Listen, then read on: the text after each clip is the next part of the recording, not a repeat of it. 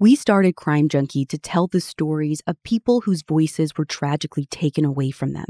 We also tell the stories of people whose cases have gone cold and are often left behind by the media because they are people of color. No voice should be silenced as long as you are alive on this planet, and we stand in solidarity with the Black community. Black lives matter.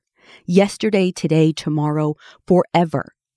Crime Junkie will be donating all ad sales profits from the next two episodes to the NAACP as part of our continued work to make sure Black voices are heard. For information and resources on where to donate and to learn more, visit our show notes. As storytellers with a platform, we will continue to shine a light on injustice and give a voice to the voiceless. We are taking the next few moments of silence to honor George Floyd, Ahmaud Arbery, Breonna Taylor, and the countless other Black lives, including Black trans individuals, that have been senselessly murdered due to their race and their orientation.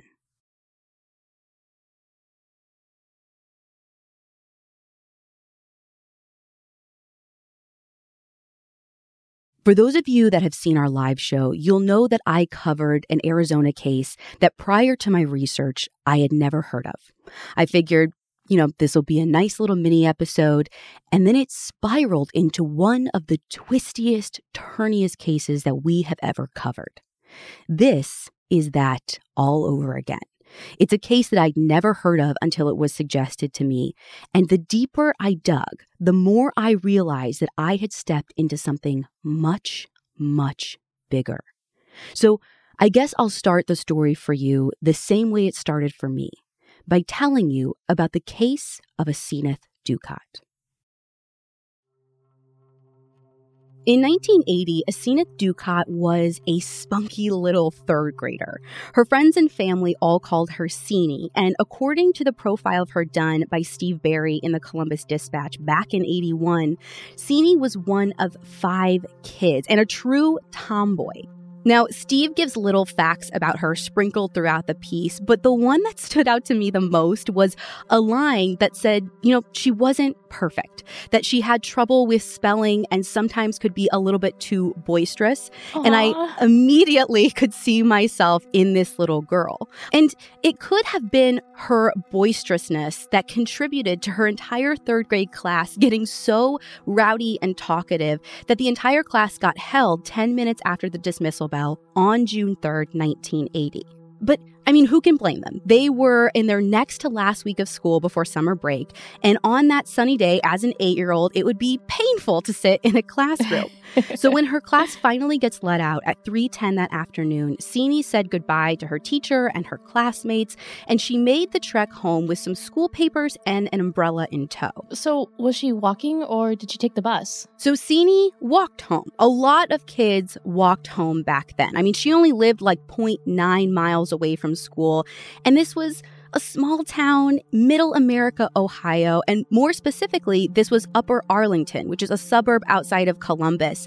It's a like small, happy, affluent little area, and it was part of kids' normal routine to just walk home. Right. And depending on how much Seanie hustled or how much she got distracted talking to friends along the way, the walk would only take her like 20 or 30 minutes max. So at 3:20 when she isn't home, it's normal. By 3:30, it's a little weird, but not the end of the world. However, when 3:45 hits, her mom Martha knew something was terribly wrong. And that's how much of a routine they had. And despite how outgoing Seanie might have been, she was reliable. So reliable that when she was 15 minutes past due, Martha knew in her gut something was up. Now, she worried in silence for a little while, probably peeking out of the front window, waiting for Seanie to walk down Malvern Road any second. But as four o'clock came, she couldn't wait anymore. She called her husband, Seanie's dad Alex, at work to tell him that she never made it home and that he needed to come home and help look for her. But all she got was his voicemail machine. She left a worried message for Alex and then wasted no time getting in her car and driving to the elementary school just up the street to see if maybe by some miracle she had just gotten held up there.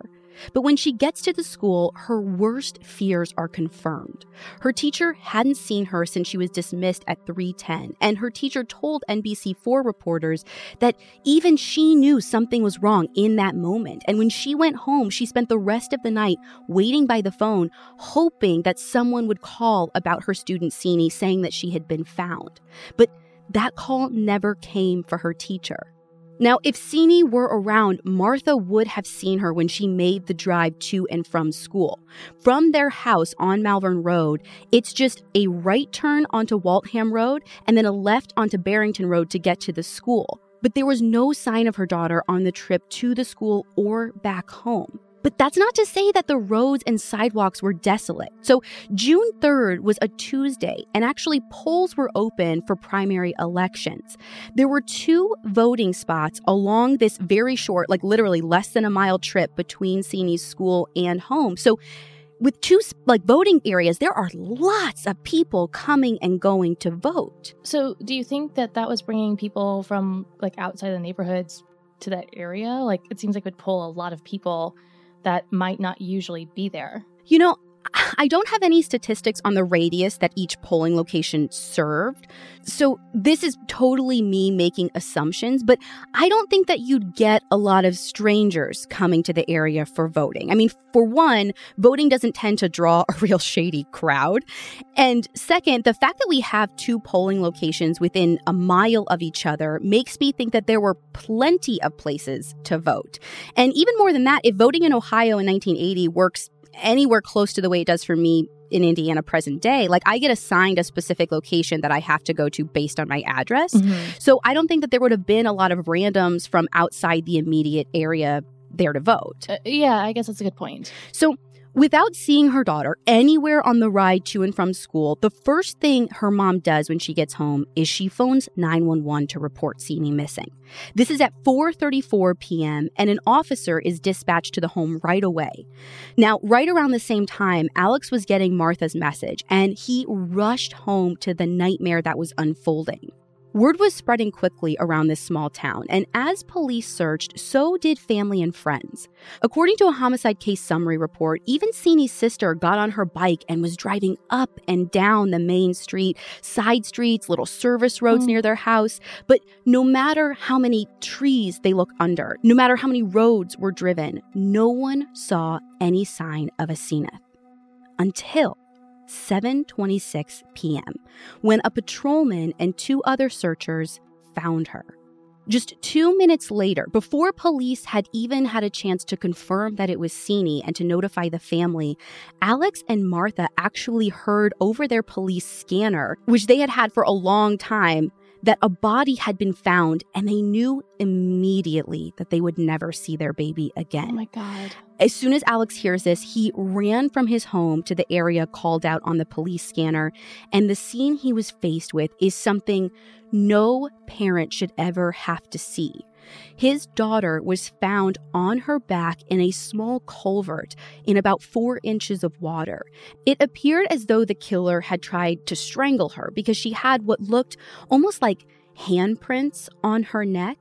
But ultimately, they found that it was a 20 pound rock that had been taken from the very area that she was found in, and that was used to crush her skull. And though she had been found fully clothed, it's believed that she had been raped. Oh. So, uh, where did they end up finding her? Well, this is where this case gets really complicated. They found her just a block from her own home, almost right on the route that she would have walked home from school. And here, honestly, the best way to describe this to you so you can understand how unbelievable this is is to show you a map. And I'm going to put this on our blog post too for people. But I made this little like drawing like on Google Maps that shows you where her school was and where her home was. You can see those are each marked with a black X. And then I marked the path that she would have taken home in black too. And the red X is where her body was found. Okay, I'm looking at the map now and I guess just take me back a little bit. Like it seems so unlikely that they wouldn't have found her. Like her family started looking for her around 4. She was found right before 7:30 and during that time like police and family and friends and the community were looking everywhere. Like that place had to have been covered, right? I mean, it's literally almost across the street from her house. Yeah. So that's the thing. She was found in a culvert, which I don't know if that word is common for our international listeners, but a culvert is literally like a little tunnel carrying a stream or an open drain that runs under a road or a railroad. Now, this culvert was actually underneath a service road, so not like a main road that was accessible to everyone in their mm. cars at the time there's this group who runs a website called The Long Walk Home. And this group is actually out of Upper Arlington. And they're literally the only people who have kept Asim the story alive. They've requested so many records and published everything they know about what happened on that day on their website, which we'll link out to on ours. But on it, they actually have a picture of the area where her body was found back from 1980. And Brit, I want to show this to you as well because I think it's important so you can see from that picture that the tunnel opening is really wide. Like I think an adult and a child could both fit in there easily. And I say that because from the homicide summary report, it says that her body was found right at the base of it, meaning that I don't think it was hidden at all. Right. So it'd just be like at the opening of the sort of tunnel under a bridge, right? Exactly. Well, and you said that this was a service road that wasn't like super accessible. So maybe just no one passed by during those three hours that they were searching for her. Oh, but they did. So many people did. And when you piece together the timeline of exactly who was there and when, and the evidence found nearby, this case turns into an even bigger mystery. So, at the time of Asenath's murder in 1980, there's this culvert that runs under the service road where she's found. Mm-hmm. And in the same direction that the culvert opened to, there was this big open field that led to a little, like, three foot stone wall. Now, obviously, as soon as they find Sini, they expand out to look for any other clues, maybe things that belong to her, things that belong to her killer, anything. And they actually found some interesting things near that stone wall. Now, I don't know what you're picturing, but let me show you one of the crime scene photos reposted by the Long Walk Home. I mean, I'm not sure what I expected when you said a stone wall, but that is exactly what it is. But it's also completely kind of blocked off by a really gorgeous tree and a ton of like ground covering and shrubs and bushes and stuff like that. So it's not, you can't even really see the wall from this picture that much. Right. So you can see that maybe in an open field, like this that might be an area that could give you some privacy. Well, according to some hand drawing diagrams by police, here's what they find. So, scattered kind of randomly in the field between the wall and the culvert where she's found are some of Sini's school papers. And right at the wall, like tucked up real close, they find her umbrella. Now, as far as I can tell, that's everything she left school with that afternoon. Now, they also find some other items which didn't belong to her some beer bottles, some other random papers not believed to belong to her, and even a golf ball and a rubber ball. I mean, it's great that they found those things, but this is a pretty open field. Like, that could mean absolutely nothing and be completely random, right? True. But I mean, you know as well as I do that in a murder investigation, or at least like a halfway decent one, you collect everything because you have no idea what's going to be important later. Mm-hmm. So, Near that same wall where her umbrella was found, police also note some footprints in mud. According to the legend that police made, on the side of the wall that's facing the culvert, there were footprints about one foot and seven inches from the wall, then there are footprints on the other side of the wall, like right up against it. So, like someone climbed over the wall. That's what I'm thinking, because they find even more footprints leading away from the wall on that other side. Now, it's interesting because at first you're like, boom, like this is our guy. Let's get some mold of these prints. This is how he got away.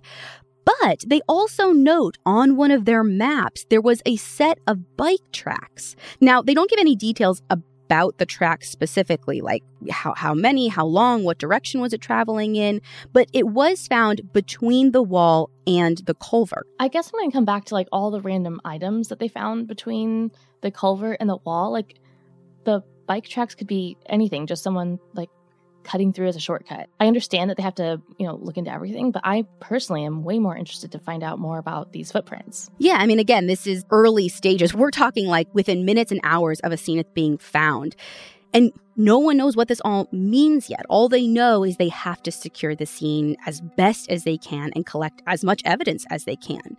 Now, once police have secured the scene, their immediate concern is finding any and all witnesses. And remember, this is voting day. There was an abnormal amount of people out and about walking to and from the voting stations. And this is where things get really wonky. So, the service road that runs over the culvert where Sini was found, that road leads right to First Community Village, which is like a retirement home. Now, First Community Village was one of the two voting sites that we talked about along her route home. And many people had to walk that service road. They couldn't drive it at the time, like it wasn't available to cars, but lots of people walked right over that service road, right over the culvert to get to and from the voting station. In fact, one witness came forward who used that exact path to vote that day. And she says that sometime between 340 and 350, she was walking back from the polls, passing over the service road to get to the main road. And that main road is at Waltham Road. And this woman says she actually stopped, went down into the culvert to pick up a rock to take home as a a paperweight or something. And at this time, she sees nothing. And I mean, she is right down in the area where Asenath's body would later be found. So it's literally impossible that she would have missed this little girl's body. But in case there's any doubt, there are more stories like this. So when Sini's dad was rushing home after he learned that she was missing, he too passed right over the culvert and didn't see anything. Now, you would assume like he's on high alert. Like if I were walking home, like knowing my daughter's not there, I'd kind of be looking. Your eyes would be peeled. Yeah, I'd kind of be like looking every which way, hoping that she was hiding or playing or lost track of time. Now, her dad's coming home at like 440. So nothing's in the culvert at let's call it 345 when that voter got her rock. Nothing's in the culvert when dad passes over it at 440. And then remember when Sini's sister went out looking for her on her bike? Well, she's out looking around at 5:30 and she too went on that service road passed right over the culvert when she was specifically looking for her sister. So she had to have been placed there sometime between 5:30 and 7:26 when she was found. Well, you'll see the window actually gets even smaller than that. As police work tirelessly to create a timeline of events for Sini's last movements, a clearer picture starts to emerge, though clearer doesn't mean less complicated. So they know that Sini and her class were held back and didn't leave until 3:10 p.m. Now, there's a small road that the school is off of, and the majority of her walk would have been on Waltham Road, which runs southwest all the way to Malvern Road, which is what she lives on. So at 3:15, a classmate of Sini sees her walking in the direction of her home just a couple of blocks from the school. Then, within a few minutes, another classmate sees her one to two blocks farther down the road. So, sometime between 315 and 320 was the last time that she was seen. And though Sini wasn't seen after that, the things that other witnesses saw are just as important to the timeline. So, the next day, on June 4th, police put out a crime bulletin to everyone in Upper Arlington looking for anyone who might have seen something. So, Brit, I'll have you read the bulletin that they put out. Okay, so the bulletin says Dear motorist, thank you for accepting this form. We are providing you with this form, assuming that you may travel this street, Waltham, or area regularly to and from work or home. On Tuesday, June 3rd, 1980, between 3 and 4 p.m., an eight year old white female, 4 feet 4 inches tall, slim build, with long dark brown hair, wearing a white pullover short sleeve shirt, pink jeans, wearing white sandals, and carrying a red and white umbrella, was fatally beaten. The suspect may be a male, white, 20 years old, 6 feet tall, slim build, wearing a white short sleeve shirt, dark trousers with medium length brown hair. Suspect may have been riding a red bike. the crime probably occurred on or near Waltham between Cambridge and Riverside Drive. Perhaps you or some other motorist may have seen the victim and or the suspect as you were driving through. It is possible the suspect may have given the victim a ride on his bike. If you saw anything that would assist in our investigation, please call the Upper Arlington Police Department 457 5080 extension 206 or 207 with your information. All information will be handled confidentially. So, following this bulletin, people actually do come forward with a few sightings of what kind of sounds like the same young man spotted all around this small area between Seeney's school and where she was found during the day in question. Now, from what we gather, he may be in his late teens or early 20s, and most reports say that he had dark hair and was wearing a white shirt. Now, there's a sighting of this person as early as 210 on that afternoon on Waltham Road. But according to the homicide summary, the sightings really start picking up around the same time Seeney was let out of school. So at 3:10, a woman saw this man walking into the field where all of that stuff was later found. When she looks again just 5 minutes later though, she doesn't see him.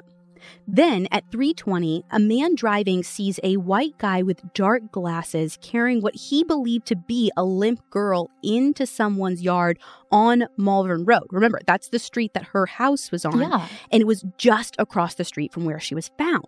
Five minutes after this, another witness says that they see a guy carrying a child running on Tremont Road, which is actually five streets up from Malvern and back in the direction of the school. Now, after this initial like flurry, it seems that sightings of the man stop, but we do get more information about what was going on in the area near the culvert between this and when she was found. So between 4:30 and 5:10, multiple people see a guy in the field playing with his dog. Now, I don't think anyone thought this guy had something to do with it, but it's important to note because if somebody's in the field between where her belongings were found and where her body was found, I mean, you'd assume that if something was happening there, he would have seen it. Right. Then at 6:20, another witness sees a local lady with her son who's riding his big wheel across the culvert.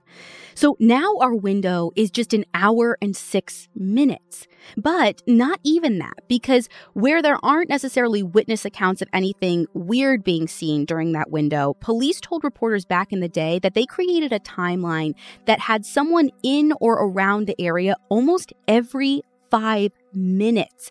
And the fact that they didn't see anything is almost just as important as the accounts of what people did see. Yeah. And I mean, it means the window is super small. And somehow our killer must have either been watching or known when exactly they could leave her there. So it, it had to have been like really intentional. They wanted her to be found there, you know? Otherwise, there had to have been like a thousand other places she could have been left that, you know, didn't have this high level of traffic that we're seeing in these reports. Yeah, I mean, this guy either planned this and knew the area, or he's like the luckiest SOB on the planet. Okay, so I might be reading into this too much, or maybe I just missed it, but when I was reading the crime bulletin, like my first thought was, how did they get such a detailed description of a suspect like day one? Before this bulletin went out, they knew he was about 20, six feet tall, slim, the length and color of his hair. Like they knew the color of the clothes that he was wearing and the bike that he may have been riding. Like, how did they have that much to go off of before this call out for witnesses? So, this is where a 40 year old cold case gets a little murky. So, there is no specific information about exactly when each witness comes forward. The homicide summary report is very detailed about what they saw and when they saw it, but not like when they brought that to police. But there is a theory about where this description came from, and it wasn't actually even from Asenath's case.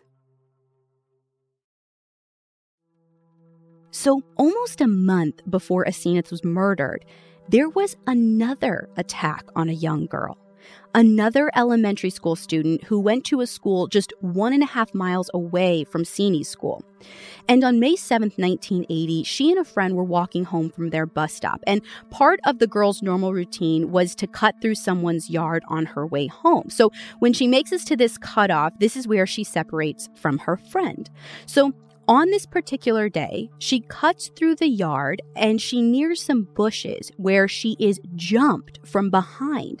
Now, she tries to scream for help, but whoever had her begins to choke her until she goes unconscious. And when she wakes up a short time later, she found herself alone in a secluded area, having been severely beaten on her face and the zipper to her jeans pulled down. Now, she gets home as quickly as she could and she calls her mom, who's still work, who I mean, I'm sure is a wreck over this. And when her mom gets home, she has her daughter lay down and she calls the police, who were dispatched to her home with medics. Now, this incident report has the type of incident or offense listed as attempted rape. So I think it's safe to assume there was some kind of sexual motive behind the attack, though luckily this girl seems to have made it through. Now, in her case, both the victim herself and other people were able to provide a description of her assailant. And Brit, I'm going to send you what they came up with.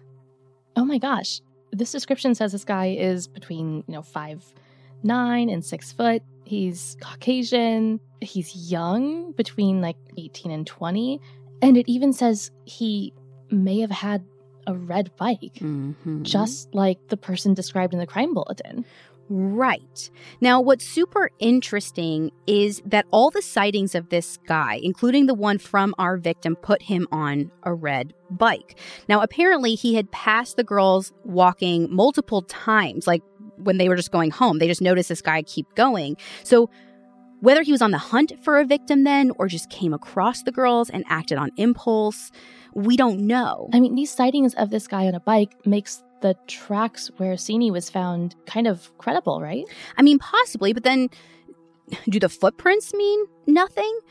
I mean, it was a question no one really knew how to answer. A couple of witnesses do mention a red bike in Sini's case too, but the later and later the witness statements come in, the more you have to wonder if they were influenced by other reports. You know what I mean? Mm, yeah. So not a lot happened after this May 7th attack. And listen, there was barely any information out about the Asenath Dukat case until the people at the Long Walk Home published some of the records. And that was a murder case. So I don't know if there was a thorough investigation into this attack, and there probably isn't even much still around on it.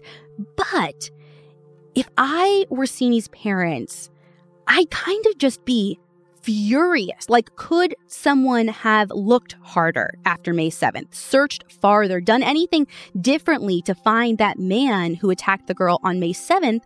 And maybe the June 3rd thing would have never happened. Now, obviously, the police took note of the similarities right away, and they republished the sketch of this man made from the May 7th attack in connection with Asenath's case.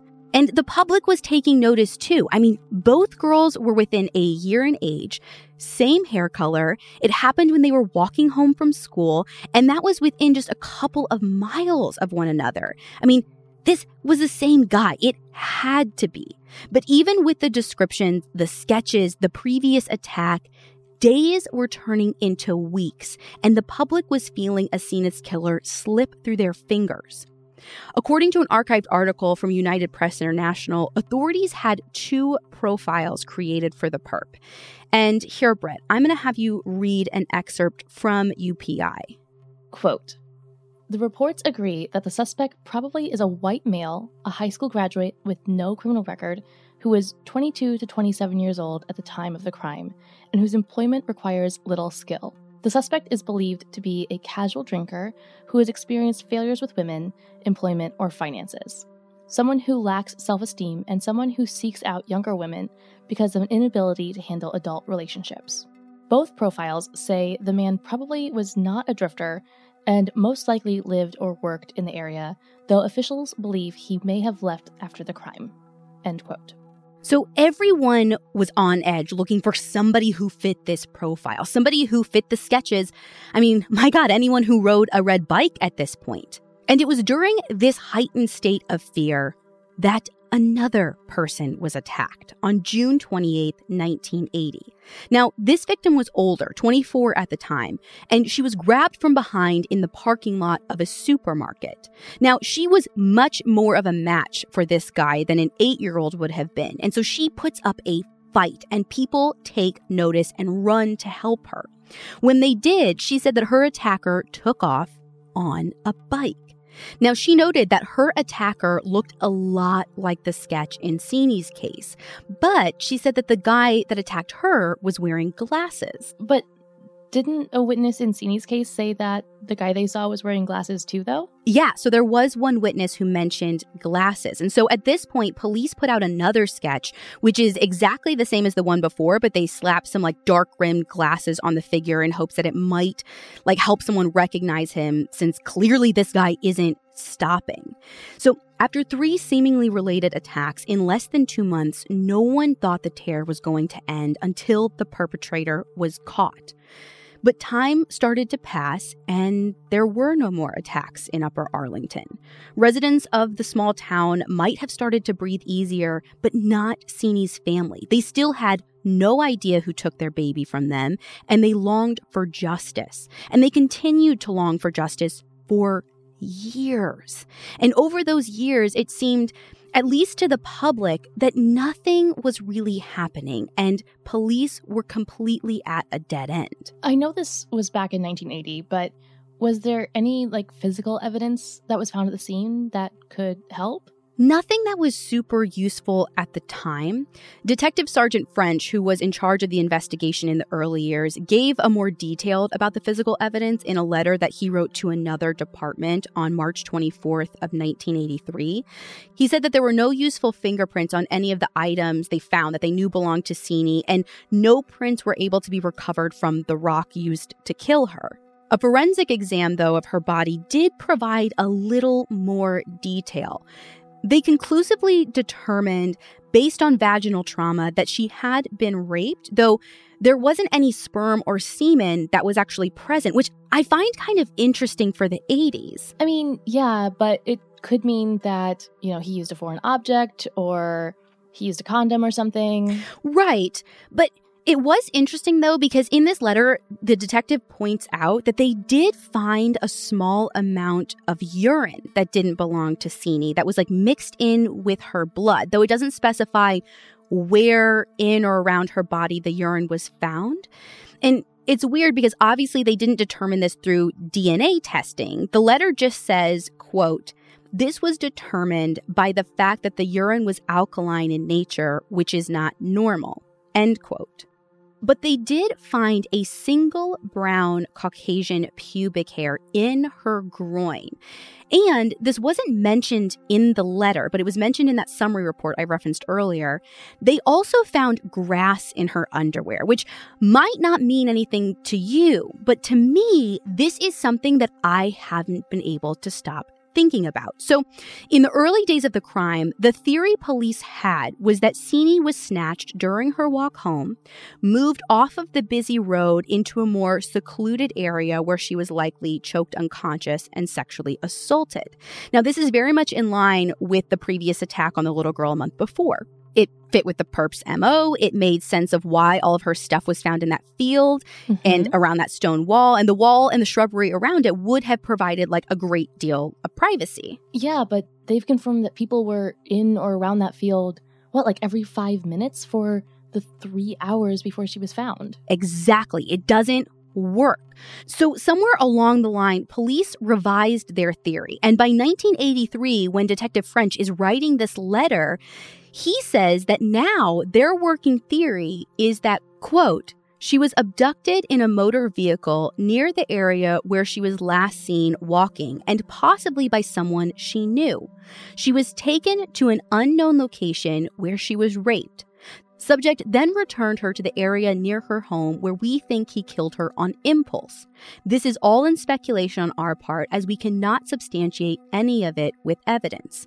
End quote. I mean, he says it himself. It's just speculation. But honestly, I kind of get it. Like, you had so many people around that day and in that area. And if no one saw a thing, again, for hours while this girl was missing and being brutalized, you have to imagine she was taken somewhere else. Yeah, but I guess if that is the working theory, and I totally get it for all the reasons you just said, but why risk taking her right back to the area where she went missing from that was so heavily trafficked and where police and family and friends are already like actively looking for her? I mean, right, but let's look at the MO of the other girl before, back in May. You know, she was moved from where she was taken, but still close enough to make her way home on her own. Maybe he was planning on letting Sini live. Like, even the letter says that the detectives think that he killed her on impulse. Like, the rock was there. It's not like he brought it with him and planned to do this. I mean, maybe she was knocked out but coming to when he left her and you know this guy already knew that this other girl had identified him or had a great working description of him and he couldn't let it happen again. So I actually completely agree with you, but here's the thing that's been keeping me up at night. The grass in her underwear, or specifically the report says her undergarments. Here, I'm just going to have you read it directly because I do think this is super important even though I'm harping on it a ton. So the report says, quote, she was fully clothed, although there were indications that her pants had been down at one time and then pulled back up. It was observed that the pants were unbuttoned and there was grass in her undergarments. End quote. So, how does the grass get there? If you abduct a girl and take her somewhere else to do unspeakable things to her, I mean, you don't choose to do that at an outdoor location. I mean, the, the thought process is, right? Like you're doing it somewhere private, a van, a house, right, whatever. Right. My only thought would be, and again, like we don't know how big this guy is. We don't know how strong he is. We don't know, you know, how able he is to maybe maneuver the quote unquote dead weight of a little girl. Is there a chance that he could be dragging her through the field and that's how it got in there? To me, that only makes sense if he's dragging her through the field naked like again, it's not just like in her pants, it's like in her undergarments. And that was part of the whole reason they thought that the attack, I think, happened out in the open before. Like she was nude laying in the grass mm-hmm. and then it got stuck there. But I- I'm not 100% sure. And I've never seen an explanation offered. But the more I ventured off the path of traditional media in this case, the more I started reading and seeing posts and comments and forums from people who actually knew Sini, who lived in the area, there was actually a place where her murder could have happened. That kind of makes all of this make sense. And even more shocking, it seems that the locals believe they know exactly where. And it seems the locals believe they know exactly who killed her as well. So, when I was on the website for the long walk home, I saw police photographs of an area right near the crime scene. Now, on the website, it's just titled Frankenstein's Cave, with not much explanation as to why it's being featured so prominently in the pictures. So, Brit, I'm going to have you pull up the map of the area again. So you can see the service road right near where Sini was found. The next road is Route 33, which is a pretty major street.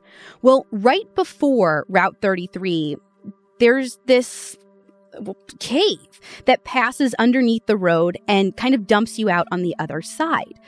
So I was reading a Tapatalk forum, and people who claim to have known Sini say that they would go there all the time and play. Now, this area was no secret to adults, and I would have to assume that it was searched, but maybe there's some significance. I mean, it is so close. Maybe whoever took Sini used it. If not to commit all their crimes in secret, maybe it could have just been used to get her in and out of that area quickly and in a way that was unseen. Right, like a passageway. Exactly. So I couldn't figure out why this Frankenstein's cave was so important until I read back through the homicide summary report and through more of those online forums. Because apparently, anyone who lives in town knows that there were two suspects.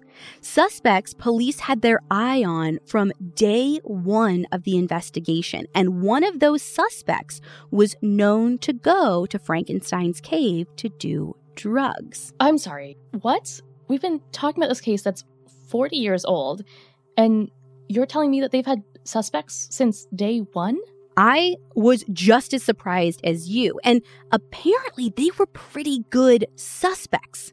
Now, here's the thing though both of these men's names became well known within the community for possibly being connected to Seeney's death, neither of them have been officially charged or connected in any way. So, for that reason, I'm going to use alternate names for them. The first person I'm going to talk about, we're going to call Brad. So, Brad actually raises eyebrows for police within the very early days of the investigation because of an anonymous tip. The tipster said that the very night Seeney was murdered, on June 3rd, he was out with friends at a bar and this guy was just like crying and kind of rambling on about how he was afraid to go home because they're gonna be after him. When they started looking at this guy closely, this anonymous tip was looking promising because the man fit the age range, kind of the general description, though comparing him to the sketch is a little iffy at best to me, but I mean, also, it's a sketch, you know. So, anyway, he also had a red bike, which people say that he stopped riding after that first attack in May. And he lived very, very close to both abduction sites. Now, shortly after Seeney's murder, this guy, Brad, left the area and was later tracked down in Willoughby, Ohio. Now, before I tell you the next part, I have to mention that this particular suspect had a history of mental illness. He was unstable and said to be schizophrenic. So, on June 6th, police in Willoughby noticed this stranded car. So they go to help, but when they get near the car, the guy inside starts freaking out. Like, won't open the doors, won't open the windows, won't talk to police. He keeps trying to drive away, even though his car is clearly stuck and not working. And when he feels like he's totally backed into a corner, he pulls out a hypodermic needle and starts stabbing himself in the groin just over and over and over again. Oh my God. Why? No one knows. Was it something in his conscious or subconscious wanting to hurt the part of him that he thinks made him hurt someone else? Or, or was he truly just a very disturbed young man who took a local tragedy and latched onto it? I don't know. Police in Upper Arlington ended up talking to him and even getting warrants and searching his home. They ended up collecting like a decent amount of stuff, like took blood samples, sent that off to the FBI. But that was legit back in June of 1980. Again, days after Seeney was found.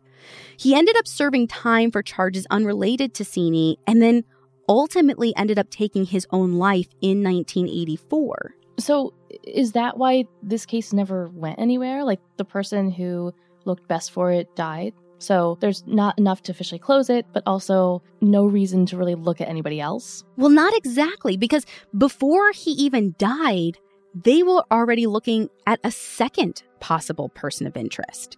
Less than four months after Seeney was murdered, there was a nearby attempted abduction of a 13 year old girl. And this story is bananas and a reminder that we need to always be looking out for ourselves, but to also stay alert and look out for those around you. So there's this 13 year old girl who's riding her bike along the street. A car passes her, and the guy inside kind of looks at her. But the car doesn't like stop right away.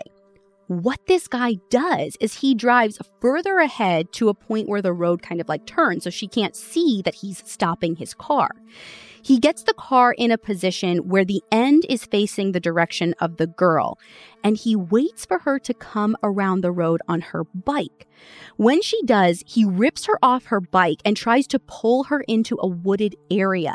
And three women actually see this and these heroes rush to this girl's rescue. Like, no lie, I had chills when I was writing that. I had chills when I'm just saying oh it. God. These savvy women not only save her, but they also write down the license plate of this piece of scum so police are able to make an arrest. This guy is obviously caught, goes to trial, he's convicted of this, and there wasn't much of a defense. I mean, the girl ID'd him in court. But again, I'm going to use a fake name here because he hasn't been openly named by police in relation to Seeney's case. So I'm going to call him Carl. Carl was actually already on police's list of names in Asenath's case before this abduction ever even happened. How? Well, there was a creepy incident where he was smiling strangely at a lady, like in late May, and he passed her a couple of times on a bike. So, this incident put him on the radar for the May 7th attack, which inevitably put him on the list for Seeney's case, though Right. it's not like he was at the top yet. But by now, after this September attack and subsequent conviction, he looked bad. And he too fit the profile, had a red bike, and actually looked a lot more like the sketch than Brad did. Did he live nearby too? He did. And are you ready for things to get even stranger? Oh no. He actually lived just like a couple of houses away from Brad. They went to the same school. I mean, they surely knew one another, which is just a little bit bizarre. Yeah. Now, the police reports on their interview with Carl were put into the public record, and his story is weird. So, the day Sini goes missing and is murdered, he has some bizarre story about just like fishing all day and catching frogs, but the timeline is super loosey goosey, and all his parents can say is that he's home by 6 p.m. Now, police get him to come take a polygraph, but his polygraph is weird. Like the only way he'll agree to take it is if they only ask him things about his day and not anything about Sini because he says, you know, he's just super upset by the whole event. Like there's no way like the the machine wouldn't go off because not because he did anything he says, but because he's just so emotional about the whole thing. So I'm sorry. What? I know I never heard this before and the police actually agree, which to me seems like a huge waste of time because yeah. He's the only person ever polygraphed where police don't ask if he had something to do with the murder, like directly. And they say he passes. Except 10 years later, some people from the Pennsylvania State Police come in to look at the case. And when they see the polygraph, they're like, oh no. Whoever told you that this guy passed had it all wrong. This guy failed for show. And, you know, the police are obviously like baffled. They've been operating for 10 years thinking this guy told them the truth. So Right. they send the results off to the FBI for a second opinion, or technically a third opinion. And the FBI agrees. They're like, yeah, this guy is not telling you the truth about where he was that day. and again, those were like softball questions. Exactly. So do they go back to him? I'm sure they tried, but I don't know what happened. He was only in prison for a little less than three years for that abduction attempt, which can we please just talk about how absurd that is for a second? I mean, don't get me started. To me, this is clear behavior of something more, an eventual escalation. It's not the first or last time we'll ever see behavior like that. Like, yeah, I don't know why. Oh, I mean, I get, I get it. Like, you can't, you don't want to put people in jail forever for like attempting something people can change. It's like the whole idea. But when you have someone who's so clearly like abducting children, that's never going to lead to anything good. That guy probably should never be out among young children in regular society. and coming back to escalation, like, why do we have to see children get murdered in order to take guys like this off the street? Yeah, there's got to be like a better way, especially when it comes to crimes against children, to be more preventative and to Mhm. take these like acts of abduction, attempted abduction, more seriously so they don't escalate into something bigger. Right. Okay, so it's 40 years later now. Where do things stand? Well, Carl is still alive and last I could find living in Columbus. But that's not the big shocker. I put off writing this episode for weeks because I've heard that there was a strange break in the case, and I was trying to get confirmation from police, but every attempt I made to contact the department or the POI through the website, and every call that I made to Lieutenant Patrick wasn't returned. So, full disclosure, what I'm about to tell you has purportedly been substantiated by police to those who run the Long Walk at Home website, but I didn't get it confirmed with my own ears and therefore can't actually speak to the authenticity. But it's worth noting. So apparently, there is a theory that both Brad and Carl could be involved. Wait, what? This I my mind is blown. You never mentioned the idea that not only could this be two suspects, but these guys could have been working together? No one has mentioned it up until this point. But it's interesting because there were some small discrepancies in some of the witness sightings that this would actually explain. Like, there were sightings that I didn't mention because it put the same guy wearing kind of the same thing in different areas at the same time. And sometimes the witnesses said the guy looked you know, very white. And other times they said he had a slightly darker, maybe Mediterranean look. And sometimes there were even different heights and weights that would come up, and people said they wore their hair differently. And if there were two guys, that would explain all of this.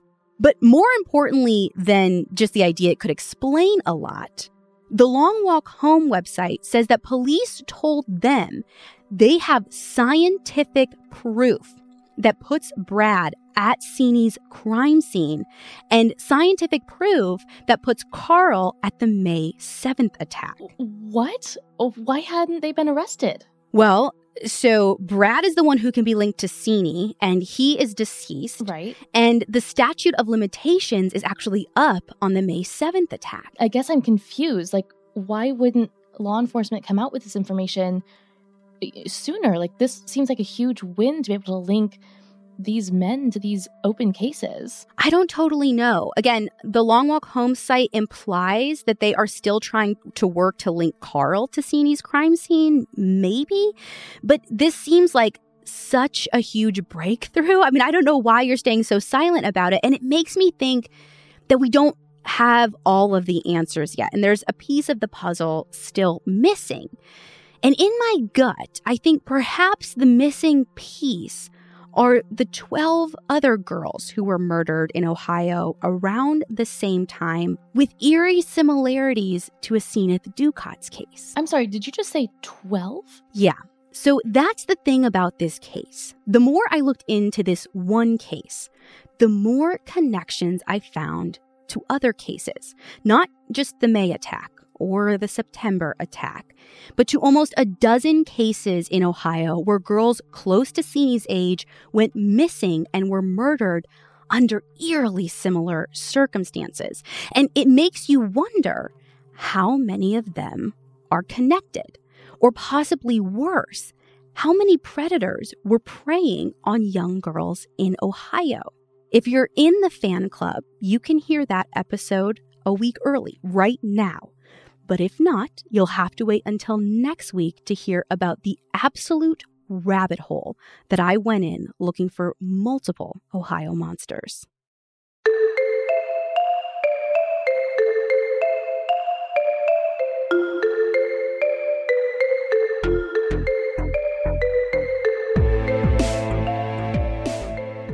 If you want to hear the second part to this story, you can join our fan club right now by going to crimejunkiepodcast.com and clicking on the fan club tab. For $5, you can hear next week's episode early and ad free. You get all of our new episodes ad free, and we put out an extra full length episode every month along with a ton of audio extras. You can also go to our website to check out photos and maps and sources for this week's episode. And if you're into this case as much as I am, check out the website longwalkhomeua.com for even more details and pictures on the Asenath Dukat case. And be sure to follow us on Instagram at Crime Junkie Podcast. We'll be back next week with the second part to this story.